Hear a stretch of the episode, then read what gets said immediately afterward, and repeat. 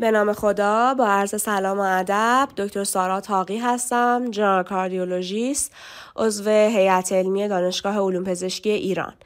case discussion شماره 68 خانم 33 ساله هستند که یک اپیزود آمبولی ریه سه سال قبل داشتن و به دنبال تشخیص antiphospholipid syndrome روی درمان با وارفارین هستن.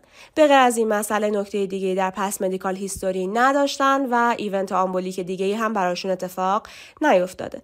به دنبال نه روز تأخیری که در menstruation داشتن یک آزمایش beta hCG رو چک کردن که مثبت بوده و pregnancy ایشون با سونوگرافی هم تایید شده و سه هفته باردار هستن. در physical exam و lab data نکته خاصی نداشتن یک کراتین یک و یک دارن. بیمار obese هستن با وزن 103 کیلوگرم و BMI 31 پرسشی که مطرح شده این هست که در این بیمار در دوران pregnancy ش ما برای anticoagulation شون باید چه کاری رو انجام بدیم. خب دوران بارداری برهه بسیار مهم و حساسی هست.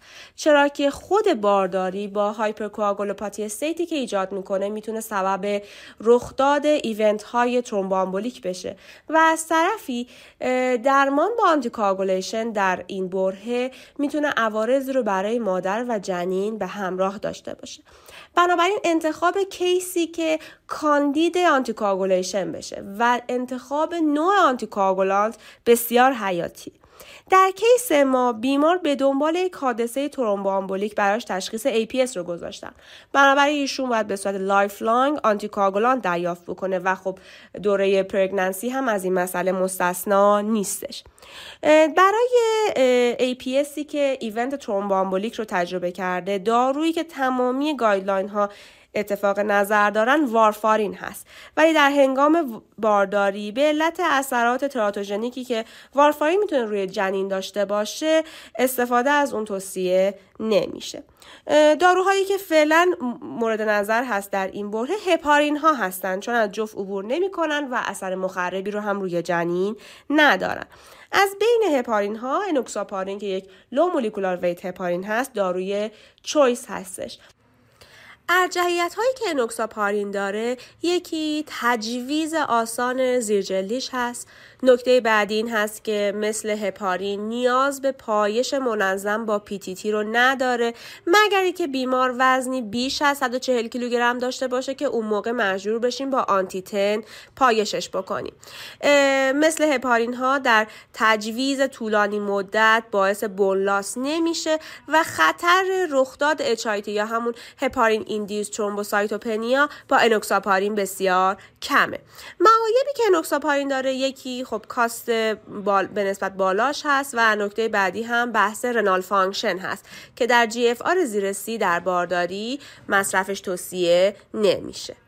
خب از نظر dosage ی که برای enoxa ما انتخاب می‌کنیم در case مورد نظر ما که APS ی هست که حادثه thromboembolic رو قبلا تجربه کرده باید حین بارداری انوکساپارین رو با دوز درمانی یک میلی گرم per kg BID دریافت بکنه.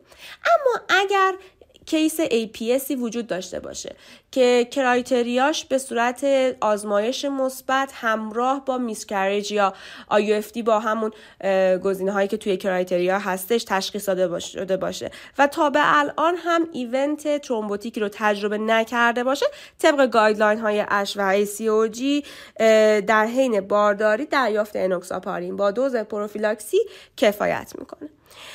حالا اگر موردی باشه که ما نخواهیم انوکسا تجویز بکنیم چه حالا از نظر cost به صرفه نباشه یا بیمار GFR زیر سی باشه یا obese باشه با وزن بالای 140 و ما anti-Xa نداشته باشیم تا بخوایم پایش بکنیم می‌تونیم از UFH یا همون آن هپارین هم به شرط اینکه PTT بیمار توی رنج درمانی باشه کمک بگیریم که از نظر دوزاش ارجح هستش که به صورت continuous infusion وریدی برای بیمار تجویز بشه که خب خیلی سخت هست.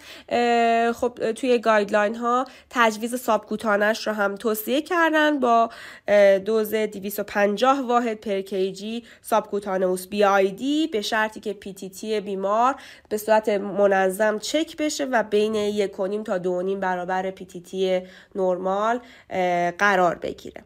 شاید این مسئله مطرح بشه که آیا میشه در مثل دوم برای بیماران از وارفاین استفاده کرد؟ چرا که در کسایی که دریچه مکانیکال دارن گفته شده اگر بشه با دوز 5 میلی گرم یا کمتر آینان رو توی رنج درمانی نگه داشت بیماران می‌تونن وارفارین رو بگیرن. اما باید توجه داشته باشیم. این مسئله فقط برای دریچه mechanical هست به خاطر اینکه استفاده از وارفارین می‌تونه عوارض مادری رو خیلی کمتر بکنه. و اصلا در event های thromboembolic جایگاه نداره ما, ما در هیچ trimester ی مجاز به استفاده از وارفارین نیستیم. در ارتباط NOAC ها در بارداری و حتی شیردهی NOAC ها اصلا جایگاهی ندارند که البته کیس ما به دلیل تشخیص APS کاندید دریافت NOAC اصلا نیست. مسئله بعدی بحث ختم بارداری تو این افراده. توصیه میشه تو هفته 36 یا 37 انوکساپارین رو ما به UFH سویچ بکنیم تا اگر labor اتفاق افتاد ریسک خونریزی و عوارض کمتر بشه. حالا بر حسب کیس و اگر حالا ریسک labor زودرس وجود داره می‌تونیم زودتر سویچ کنیم یا اینکه حتی case by case دیرتر هم این switching انجام بشه. حالا بعد از هفته 36 تا 37 که بیمار رفته روی هپارین چه زمانی هپارین رو حالا قطع بکنیم. هر زمان که spontaneous labor شروع شد هپارین باید قطع بشه. و اگر حالا بیماری کاندید induction هستش برای labor دوازده ساعت قبل از زایمان طبیعی باید هپارین قطع بشه و اگر کاندید انجام سزارین هست 24 ساعت قبلش نباید هپارین. بگیره. در ارتباط با بیمارانی که حالا کاندید این میشن که anesthesia ی epidural یا spinal هم بگیرن اگر روی درمان با انوکساپارین بودن اگر دوزش دوز prophylaxy 12 ساعت قبلش نباید گرفته باشه اگر دوز دوز therapeutic بوده 24 ساعت قبل و اگر بیمار روی هپارین بوده میگن اصولا اگر 6 ساعت از آخرین دوز هپارین گذشته باشه معمولا دیگه پیتیتی تو سطح نرمال رسیده. ولی برای اینکه حالا حد ایمن رو در نظر بگیرن میگن بهتره که تا 24 ساعت ثبت بکنیم. خب امیدوارم این بحث برای همکاران مفید بوده باشه. از توجهی که داشتید بسیار سپاسگزار هستم.